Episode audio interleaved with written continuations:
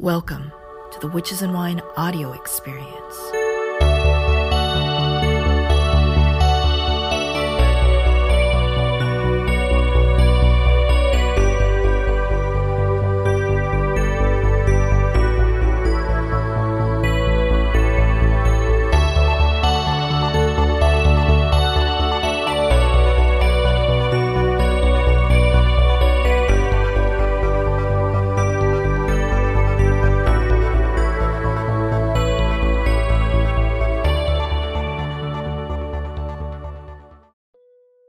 Humans have always wanted to know who are we descended from? So I'm doing a little bit of detective work. I'm looking at the marriage of my great aunt Annie Glynn. Thanks to accessible DNA testing, anyone can send a sample to a lab and figure out what percentage of what ethnicity they are. The spell that I'm trying to cast on the world is getting more people to listen to their ancestors.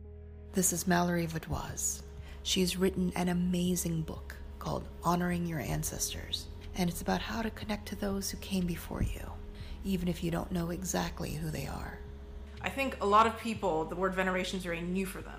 Yeah, I love this word veneration because it actually comes from the same etymological root as the words wish and Venus. So it's a root which means love, desire, strive. And I find that all of those themes of loving, of striving, of desiring are things that come up in an ancestor veneration practice. It's it's a relationship which is built on love. And it's one where we strive to make contact with our loved ones who have crossed over, usually because there's something that we desire about this life. It's easy to feel disjointed, disconnected, overwhelmed in today's modern, fast paced world. There's something deeply grounding about knowing about your ancestors, whether they were Vikings or they were healers in Africa. We work with ancestors, we work with the divine. Or they also bowed to their ancestors in Neo Confucian rites. Also, we're giving away two copies of the book, so make sure you watch to the end. This talk with Mallory was such a revelation. She gives such amazing, accessible advice on how to get in touch with your roots. To get the full 100 minute interview, go to patreon.com slash witches and wine.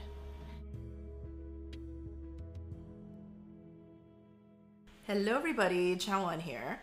And today, my guest is somebody that I've been following online for a while. This is her latest book, Honoring Your Ancestors. And I am so happy to be speaking with Mallory Vaudoise. Am I saying your last name correctly? Yes, beautifully done. One of the things that really drew me to you was your emphasis, mean, even before this book came out, on your Italian heritage and ancestor veneration. And as a Korean American, that's like the backbone of my spirituality, just in terms of my DNA. I'm curious to know how you got into this. yeah, well, it's funny because veneration can mean different things to different people. You know, for some people, even just doing something as secular as genealogy is a form of ancestor veneration. It is an extended meditation on what do we know and what do we not know. And I was really taught to honor my ancestors in a secular context. I grew up having a tremendous emphasis from both my mother and my father on awareness of the sacrifices that our immigrant ancestors had made coming from southern Italy to the United States. And that had a huge impact on me. Then, as I got older, I realized that I was also interested in magic, ritual, spirituality. I have been initiated in Kimbanda, which is an Afro Brazilian mediumship cult devoted to Exu and Pombagira. And I've also been initiated into Santeria, also known as La Regla de Ocha, which is an Afro Cuban lineage of uh, worship that is dedicated to the Orishas. And so I've also been exposed to uh, kind of Puerto Rican Espiritismo and other forms of Espiritismo or Spiritism, which are again more kind of mediumship based. But it's been a real honor for me to be able to have that kind of contact with other traditions. And it's something that, you know, I feel really, really lucky to have been able to experience in my own life. I think a lot of people, you know, especially those who are new to witchcraft, are going to be like, wait a second, but are you African in any way? I mean, when it comes to ancestors, wouldn't it be like your bloodline? Yeah, I mean, I'm only African in the sense that, in a way, we all are. We've all descended from one African woman. Um, but at the same time, my more recent ancestry is definitely from southern Italy uh, and uh, certain other parts of Europe. And so when we talk about ancestors, yes, we are talking about the bloodline. We're talking about your parents and your grandparents and your great grandparents. The bloodline has its place because we can't get around it. We made a pact with those beings in order to get into this world, and we need to continue honoring them for the duration of our stay here.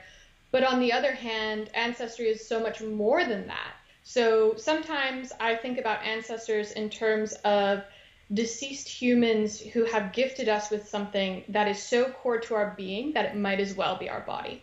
You know, obviously, the bloodline ancestors, they gave us this body, they made it with their own bodies. But then think about the fact that, you know, I don't really have ancestors beyond, let's say, my grandparents who spoke English, and yet it's my mother tongue. It's the language that I know the best. It's the language that I dream in, that I think in. And so I have this relationship with my English language ancestors, which I still have to honor because without language, I wouldn't really be, um, you know, I might not even be fully human. I don't, I don't actually know. There's this tremendous importance, I think, to recognize not just the bloodline, but also all of the ancestors who created the language that we speak and the way that we cook and the clothes, you know, the types of clothes that we wear. Uh, I like to think about everyday forms that seem so common that it's almost as though they've always been there. But somebody invented tables, somebody invented sofas, right. and somebody invented houses, you know? Um, so it's like we're always surrounded by the gifts that nature has given us and the gifts that the ancestors have given us. You put in David Bowie in your book and how after he passed away, there were shrines, just spontaneous shrines for him, like on the street. I mean, he really affected a lot of people. I think artists whose work has been very important to us, like they are in a way almost like what I would call a saint. Um, so we have certain ancestors who are more, you know, they're they're individuals, and uh, if it's an individual who's kind of unique to us and isn't really venerated by other people, I would refer to that as a spirit guide. Um, so they might choose to walk with you because there's something about your life that's really resonant with them. Um, or you know they saw you one day and just thought like oh that looks like an interesting person i want to help them out you know there's spirits in this building that i live in there's spirits out on the street there's spirits in the subway there's spirits really everywhere that we go. Some places tend to attract particular types of spirits, and other places may attract other types of spirits. And, um, you know, it's also subject to other things like what time of year it is and what time of day it is. Um, but at the end of the day, we're all already in contact with spirits all the time. It's just a matter of how consciously aware we are of the impact that they're having on us and the impact that we are having on them. And ancestors, in particular, our body is like an anchor for them. And it's uh, particularly influential on us because we, we can't escape it. You know, we could um, move to another city and escape the spirits of place that are surrounding us right now, never look back. But our ancestors are going to be following us throughout this lifetime. And so I really view it as we have a choice. We can either take that relationship and make it something that is conscious and thus something that we can consciously develop, influence, uh, leverage, get you know get guidance from, um, receive blessings from, or we can let it remain unconscious. And with if we let it remain unconscious, the likelihood that ancestral trauma or uh, bad habits, patterns that are um, not in our best interest are going to keep playing out in our lives is very, very high. A couple things. I know a lot of people are going to be like, number one, I don't know who my ancestors are. Number two, my ancestors were shit. You know, like my grandfather, he did horrible things to my family, what have you.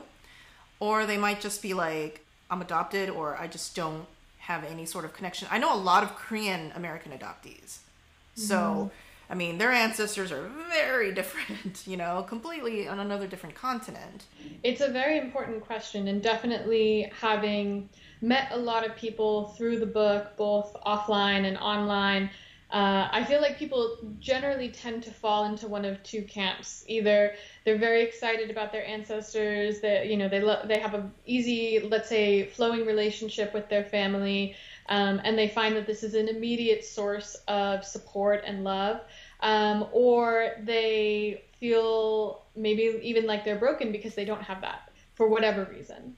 Um, and I really believe that wherever you're at today is completely valid and it is a natural and sacred expression of the reality of where your ancestral line is. Just being able to uh, to stay with that mystery and to admit it to yourself is actually very healthy. Um, and you don't need to have a list of names and dates, although that can be helpful for some people. Reciting that, learning it by heart can be a great practice, but you don't need to have it in order to venerate your ancestors. You can reach out to them just by calling upon them as, you know, I, I call out to my ancestors of blood and of spirit. You know, that line alone will get you pretty far. If you have ancestors who you're not that comfortable with um, because you know that they did things that were bad in this life, then you know, I think it's important to remember that you're the one who's alive today, which means you're the one who's in the driver's seat. And so, if that means you don't feel comfortable putting up your grandfather's photo on an altar because you feel uncomfortable every time you see his face, then you don't have to do it.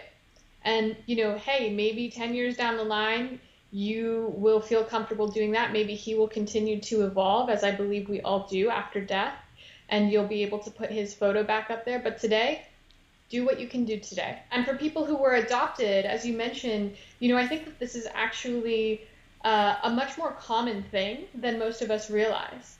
Um, and in a way, you know, you have two sets of ancestors when you're in that situation. You have the ancestors of your bloodline, and then immediately after that, you have the ancestors of your adoptive family. And adoption, when it's formalized um, through some kind of ritual, I consider that a type of initiation. You know, those are that's a line that has chosen to identify you as one of their own. So it's like, you know, hey, if they're not technically the bloodline, don't try to tell them that because because they might not like it. Um, they might consider you as much or, or or more their own child than somebody who you know actually has the genetic affiliation. One of the things that I'm constantly running up against when I talk to, especially people who are new in spirit work, this idea that it's human beings who evolve and change over time, but spirits, for some reason, it's like once you die, it's like that's it. You never change. Mm-hmm. But from what I'm learning, it's quite the opposite. Spirits can evolve and change tremendously, just like human beings. Like times change, things change, everything changes. And I think a lot of people, it's like mind blown when they consider that. Absolutely. And um, the idea that spirits continue to evolve, even the ones who were once incarnate and now are not, is central to Spiritism or Spiritismo. Um, I believe it's found in spiritualism as well. Uh, a lot of traditions that are based in mediumship, that is, seeking contact with spirits in order to uh, basically ask them for advice and, and opinions on stuff um, recognize that spirits continue to evolve after death.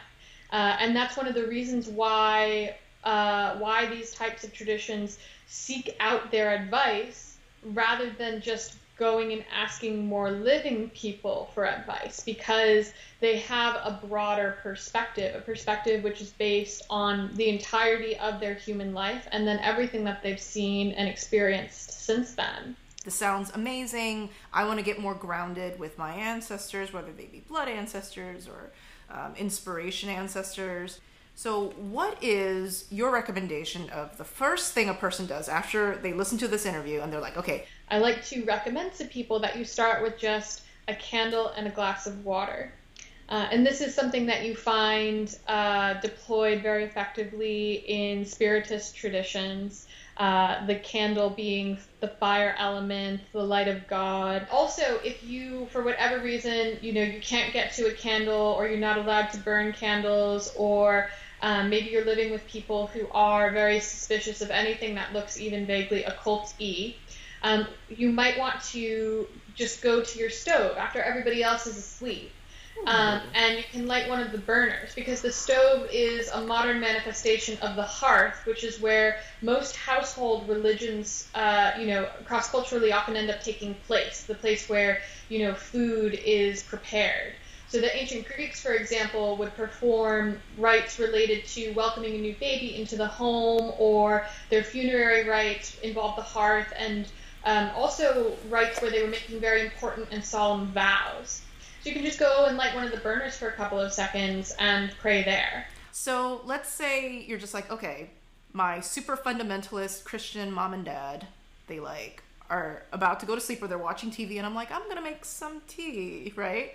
So you go to the stove and do you have to say out loud or can you just say it in your head like ancestors can i can i chill with you can i hang with you i like to say it out loud even if you're just whispering Okay. Um, and I've done that at times, like kind of on the down low, just like whispering under my breath, because I have, a, I don't know about you, but I have a lot of stuff going on in my head, right? when you say something out loud, it's almost like you're anointing that thought, you know? Mm. You're like, oh, this is the chosen one. This is what I'm choosing to share with the world.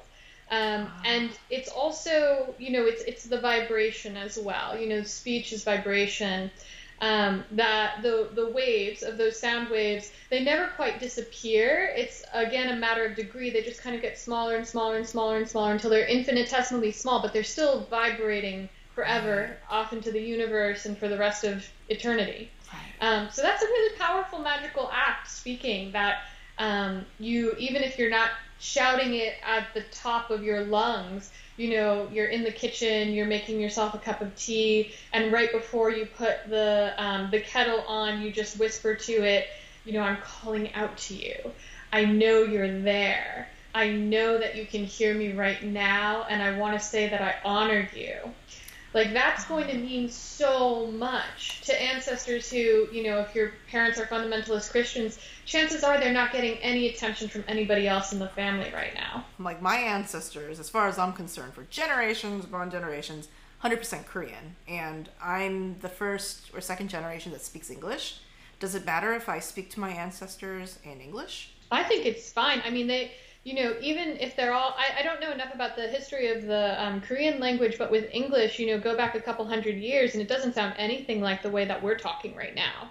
Maybe we might even think about it as like, as you're speaking, you know, the immediate generations are translating and then they're translating for the next generation and the next and the next and so on and so forth. Um, or maybe it's just like, you know, when you're dead, it doesn't matter as much because you don't have ears technically. You don't have a brain. You're not trying to do that type of processing. I don't know how it works. I just know that it works. One of the the rituals that you talk about in the book, which I was like, oh my god, this is so great, is where you put like a book under like the white cloth. Can you talk about that ritual? Sure. So that is a ritual that was taught to me by an espiritista, um, which is aimed at elevating a troubled ancestor. So um, I'm not an expert. I'm not an initiate. I'm not an espiritista, um, and I, I, have a lot of respect for that tradition, but I have learned a couple of um, tools of the trade, so to speak, over the years from my friends who are very serious students. Um, and one of them is this ritual.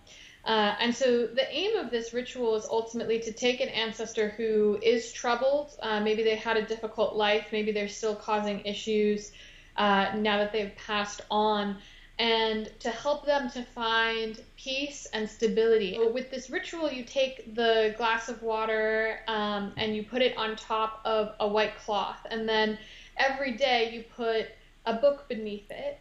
Um, beneath the cloth, you know, you move, obviously, you move the glass so that it doesn't fall over, and then you put another book there for that day, and then you might say some kind of prayer, whether that's a traditional prayer or whether that's just you speaking from the heart. And then at the end of the nine days, um, my own little addition to this traditional ritual is, you know, treat yourself. You just did something that's really hard, and if you think that it's been successful and this spirit has, um, you know, you've seen the difference, you've seen the progress that they've made, maybe you can treat them too. You already know on some level who your ancestors are, whether the relationship is challenging or easy. Um, you probably have intuitions about how you want to honor them and following your intuition and experimenting and then seeing if it works or if it doesn't and um, and adjusting based on that is ultimately the practice so the book is really just there to make sure that you feel supported that you don't get stuck to give you inspirations from other traditions uh, and to help to help nurture you, especially if this is a challenging relationship that you're trying to develop. Um, or even if it's not a challenging relationship, if you just want new ideas.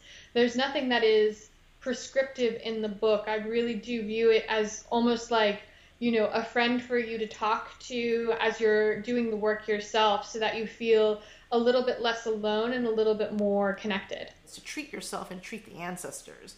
And I'm sure a lot of people are going to be like, treat yourself and the ancestors. Like what? Get a pedicure? What about the ancestors? Yeah, it can be a little bit of sweetness, a little, a little, a little honey, a little sugar, what have you. Um, you know, maybe a little piece of cake, maybe. Uh, I, I, actually do think, with regard to like pedicures and massages, I think that it, that actually does benefit both you and your ancestral line. I think all body work, because our body is a manifestation of our own spirit, and it was created by the ancestors. When we take care of our bodies, whether that is you know working out eating right getting a pedicure feeling fabulous oh getting a massage um, all the work that we do with our bodies and when we honor that we're honoring the gift that they gave us and conversely when we don't take care of our bodies or um, you know when we're even maybe abusive to our bodies it's like we're disrespecting that gift when you find the ways to honor that gift um, you know, it's it's just as powerful as if you had put out a plate of offerings or um, you know done a big fancy ritual. Oh my God, that really moved me because just what you said it just struck me as the ultimate truth. You are the the product of thousands of years, millions of years of evolution. You know, like all the hopes of our mm-hmm. DNA is culminated in you. And so this makes complete sense to me that when you are taking care of yourself and you're respecting your altar, you're walking constant altar. You know, you don't just need an altar like in your room. This is your altar as well. You know, and when you are venerating this altar, you're venerating all the ancestors, all the people who died and like fell into like some sort of like icy crevasse or something like that, you know, trying to get some food to feed their baby or whatever back in the ice age or whatever, you know? So that makes so much sense to me. When you do the elevating of your ancestors, the ones who need healing, you're also healing yourself, obviously, because your body is a vehicle that they helped to produce. Mm-hmm. And then when at the last stage you do that twist of treating yourself and the ancestor, let's say that what you decide to do is you're going to have a sumptuous meal, right? You're going to have this great steak dinner with wine and everything like that. Like before you eat it, would you give a prayer? Like, how would you how would you fi- formalize the let's treat mm-hmm. ourselves thing? Yeah, what I like to do is for any of the food that I cook in my own home, I will take a small small portion of it, like a, a bite or two, and I will put it out on my ancestor altar uh, and offer it up to them before I start to eat. Although, again, if you're in a home where you're not able to have an ancestor altar, what you can do instead is to just like take that little teeny tiny portion again it's it's just like a bite of food um, and just sort of like push it to the side of your plate and do that with intention. And you know if you are able to maybe say a quick prayer as you're doing that that's fine. If not uh, sometimes body language is more than enough and especially if you build up the habit they know what it means. Um, push it to the side of your plate and then just eat the rest of the food. Um, and so that's a good way, you know, to uh, both provide an offering to them, something that is going to nourish them and ground them and make them stronger so that they can have more of a, a presence in your life. But it's also because you're eating the same food, it's connecting you to them. You're going through this experience together, and it's all the more um, powerful as a devotional mm. practice because of the fact that you're basically having a meal together. You're, oh my god, you're literally like breaking bread together. Exactly. Oh my god. Like a lot of people are going to be like, "Okay, I really don't want to fuck it up, you know, like I put aside the offering, but is there like certain things that I can say like I don't trust myself right now to like say the right thing?" So, does your book go through maybe some um, prayers or pre-made um, scripts that people can use? Yeah, for all of the rituals that I give in the book, there are um, simple scripts to follow. Um, because again, it's not about like you know reading them Hamlet. It's about the you know the words mark the energetic exchange that is happening. Um, and helps you, you know, kind of formalize it, which is why we're speaking out loud because you're achieving a level of uh, clarity in your own mind and for them. Um, there's also a chapter on prayer where I go into different prayers from a couple of different uh, religious traditions that you might adopt, maybe because that's your religious tradition, or um, or if it's the tradition of your ancestors. Um, maybe you're uh, like me, you have Catholic ancestry, but even if you're not a practicing Catholic, you can still pray the Requiem. You can still use their prayers for them. It's 100% okay. But also, I think it's, you know, to, to return to that idea that maybe somebody doesn't feel confident enough to pray from the heart, like those can be the most effective prayers. Um, and one one way that you kind of know that you're really, really going deep in your prayer life is when you're able to pray out loud the things that you're afraid to even write down in your own journal because it's just so intimate and delicate. And when you break those barriers, when you make yourself vulnerable, that is like leveling up in ancestor veneration because something that was blocking you, whether that was, um, you know, a painful memory or shame or um, even just, you know, your own your own anxieties about like, oh my gosh, what if I do it wrong? You've just broken through that thing. It's no longer holding you back. In that sense, ancestral veneration, I can see this as also great shadow work.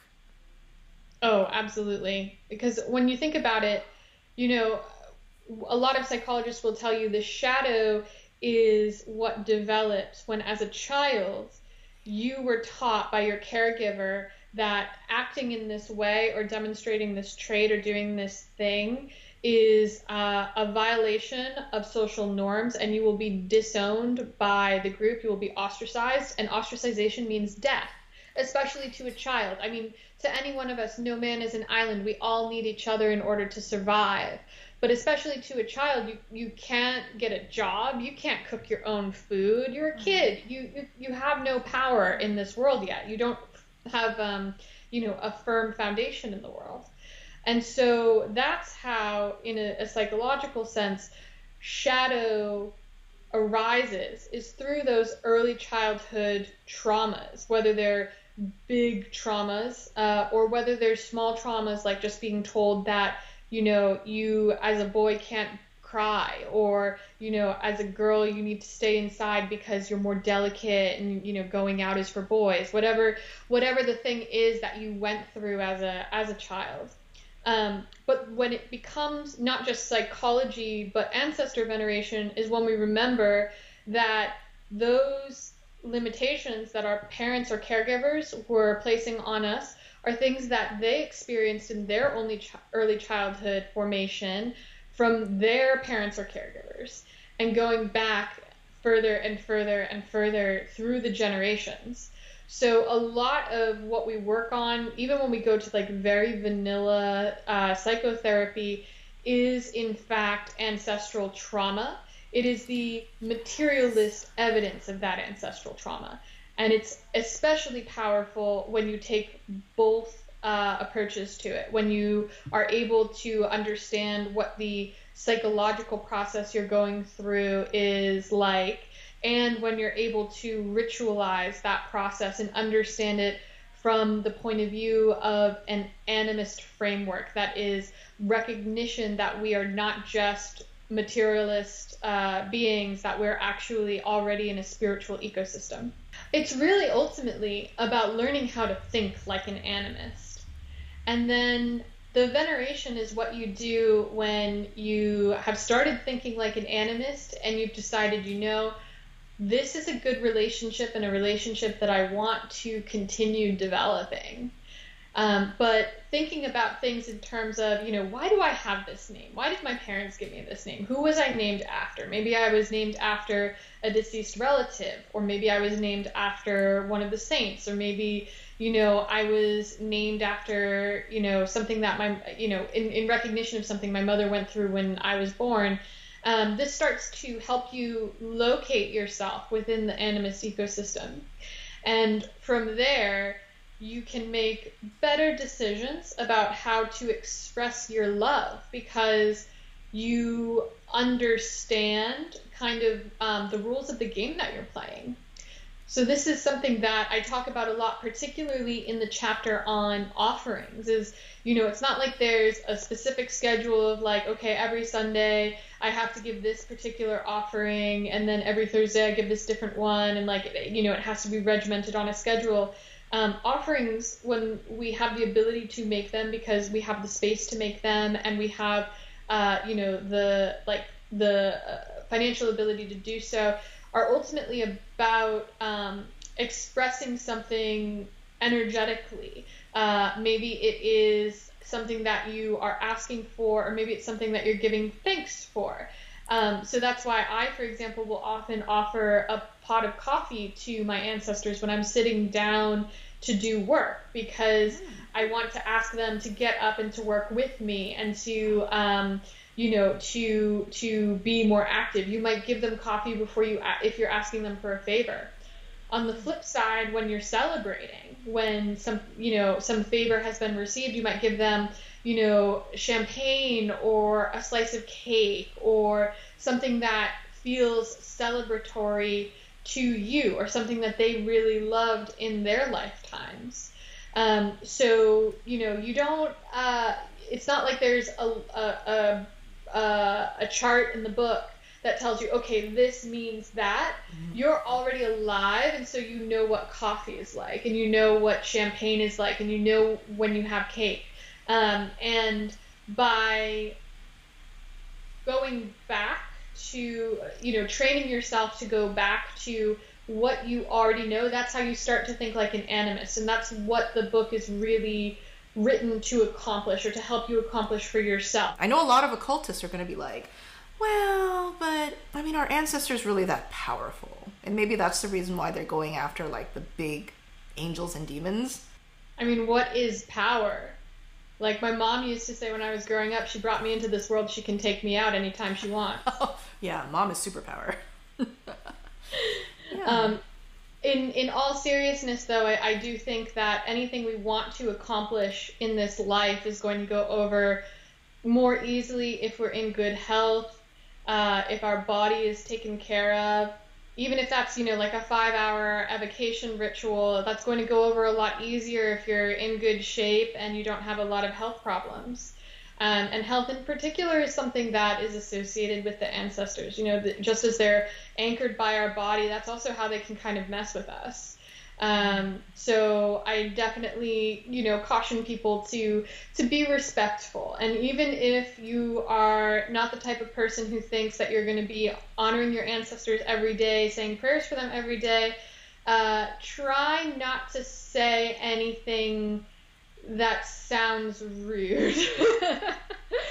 um, Let me ask you about that. Um, you mentioned that the ancestors might mess with you, and let's face it, like, I personally have been told that there is an ancestor. Not that he's messing with me, but he's, you know, not the most healthy energy around me.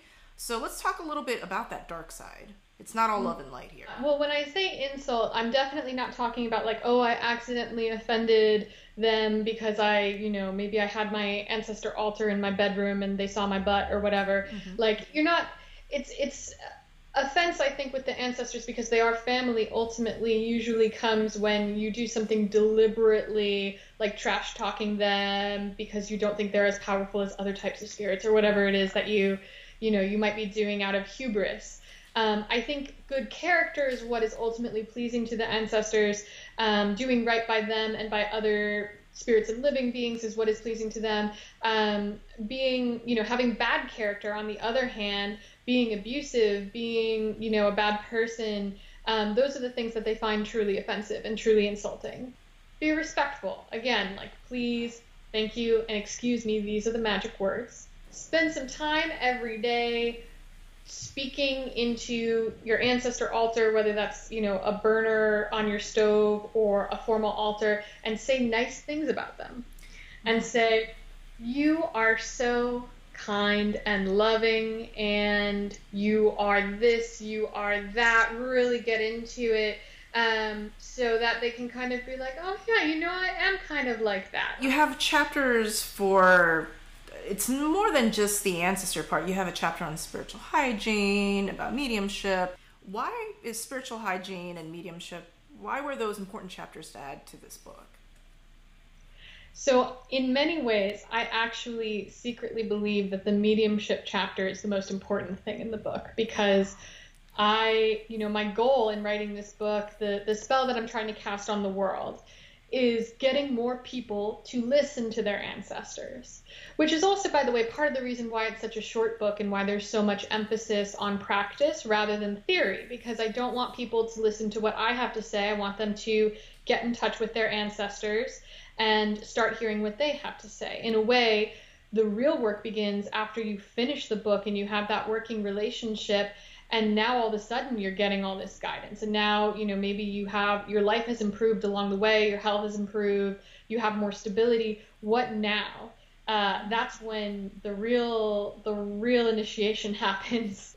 Mediumship the idea there is ultimately not necessarily to be able to conduct a seance or to summon a specific spirit from your ancestral line but rather to open yourself up to the wisdom of your ancestors, both as individuals and as a collective, which you're already, you know, perceiving on some level. You just might not be consciously aware of it and you might not be integrating it properly. And then spiritual hygiene is something that becomes more important as we're doing mediumship both so that the channel will remain clear and we'll be, you know, perceiving our ancestors and not some, you know, we're perceiving the signal, we're not perceiving the noise. A lot of the, let's say, intro level advice, the like one on one advice that you're going to receive, is about whether you're living your life right. So, you know, is your room clean? Did you take a shower today or this week? Are you brushing your teeth?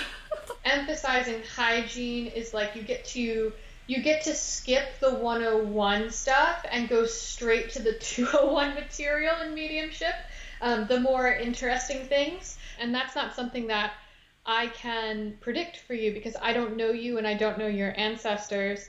Um, and part of the reason why I think it's important for people to develop this practice for themselves because you actually know better in a way than anybody else what your ancestors need because you're a part of them and they're a part of you. And so um, over time, I think, you know, there are a couple of patterns that people definitely see in terms of like, you know, having better luck and they dream more, they become more psychically sensitive, their health gets better, their love life gets better. Um, you know, their their living family also start to benefit. That's a big thing as well. Um, even if you don't tell them about what you're doing, they get like these fringe benefits from the work that you're doing. It travels down through the line and hits them on the way, basically. Um, but the specifics, no one can predict today. The first couple of chapters sort of take you step by step through the process of understanding who your ancestors are, healing ancestral trauma, and starting a devotional practice to your ancestors, optionally maybe creating an ancestor altar and then maybe starting to give offerings. And then the second half of the book gets into more chapters that are a little bit more advanced, where we start to talk about spiritual hygiene, mediumship, and spell work. Um, and so for those chapters, you know, you might find yourself picking and choosing which ones are most appropriate to where you are and where you want to be. Um, but I think, you know, anybody can really pick up the book. And because of the fact that it's written more to be a mirror to reflect back at you your own process and to help you learn how to think like an animist, anybody can benefit from it regardless of where they're at on their journey because it's going to wherever you are it will meet you there and reflect back to you the things that maybe you're not aware of um, that then you can start to develop. Guys i have two copies and these are to give away. Is there a question that you would like to ask the audience? I would like to ask people what is the most important thing that you were taught by an ancestor. Again, it can be a blood ancestor, or another type of ancestor. It can be something that they taught you while they were living or something that they taught you now that they've passed on. So, what is the most important thing that one of your ancestors has taught you? Uh, please write in the comments below. Uh, again, like what is something that you've learned from your ancestors? Something important that you've learned. What I'll probably do is I'll randomly choose two winners after I look through all the comments. And so before we close, Mallory, if you had to choose three pieces of music that describe your ancestor veneration, who would they be? Or what would they be? Oh my gosh. Okay, so only three. Well, uh, I, as I mentioned before, I've studied in some of my ancestral traditions, which are primarily traditions of music and dance from southern Italy. Um, and so, one of my all time favorite bands uh, who plays in this genre is called Canzoniere Grecanico Salentino, or CGS for short.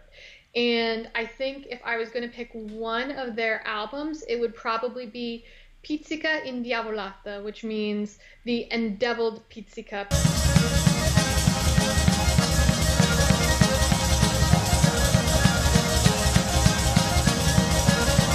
Pizzica being the style of music. Um, or we might translate it as wild or savage pizzica. Um, and that is an album that has a lot of modern arrangements of traditional songs that come out of a tradition of musical exorcism, wherein uh, women who uh, we would say in Italian were bit by the spider, but in reality we know they were um, possessed by spirits of the dead. They would be put through an exorcism ritual, which would be three to seven days of ecstatic dance. Um, and so that album really takes me back to the ecstatic dances of my ancestors and the the crazy women um, who who danced them. Um, so that would be number one. Um, number two, I would probably do the Arcade Fire's album Reflector.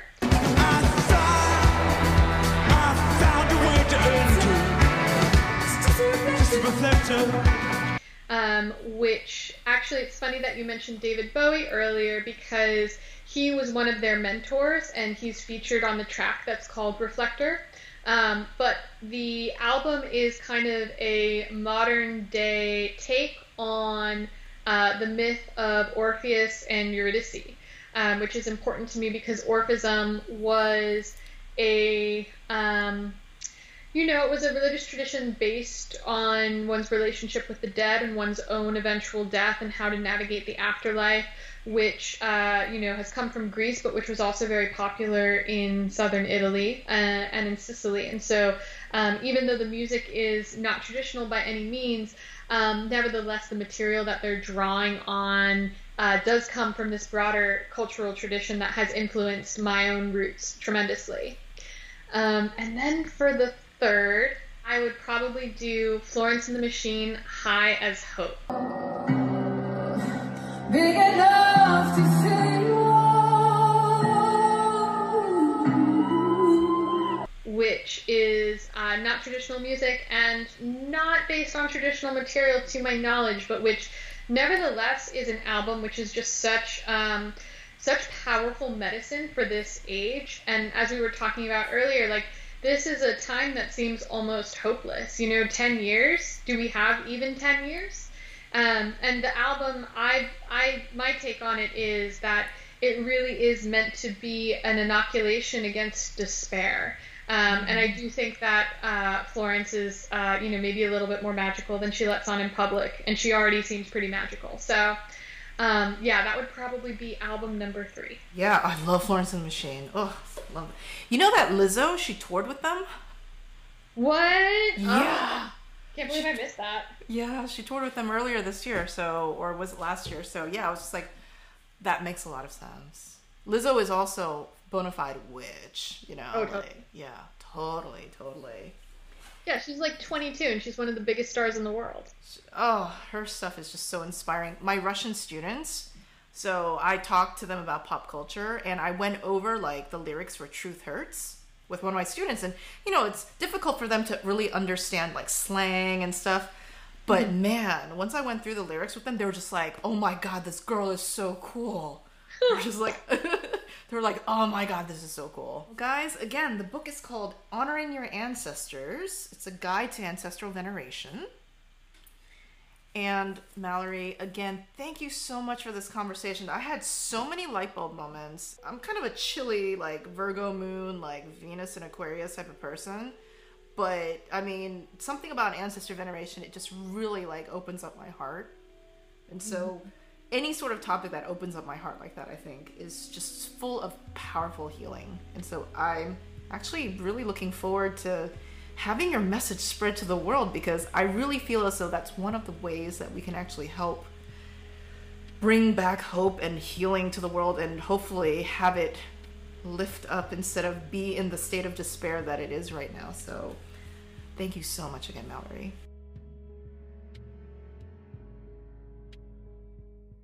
Hey everyone! Thank you so much for listening to the Witches and Wine audio experience. If you enjoyed this podcast, please consider supporting me on Patreon. You can choose between a few membership tiers, they're super affordable and flexible. Your membership helps me continue making videos, podcasts, articles, lots of different things about all the sweet witchy stuff. Links are in the show notes. Also, don't forget to go on iTunes and give this a five star rating. Each five star rating helps rank this podcast higher in searches so that as many witches can find and enjoy these episodes as well. Until next time, this is Chawan, signing off.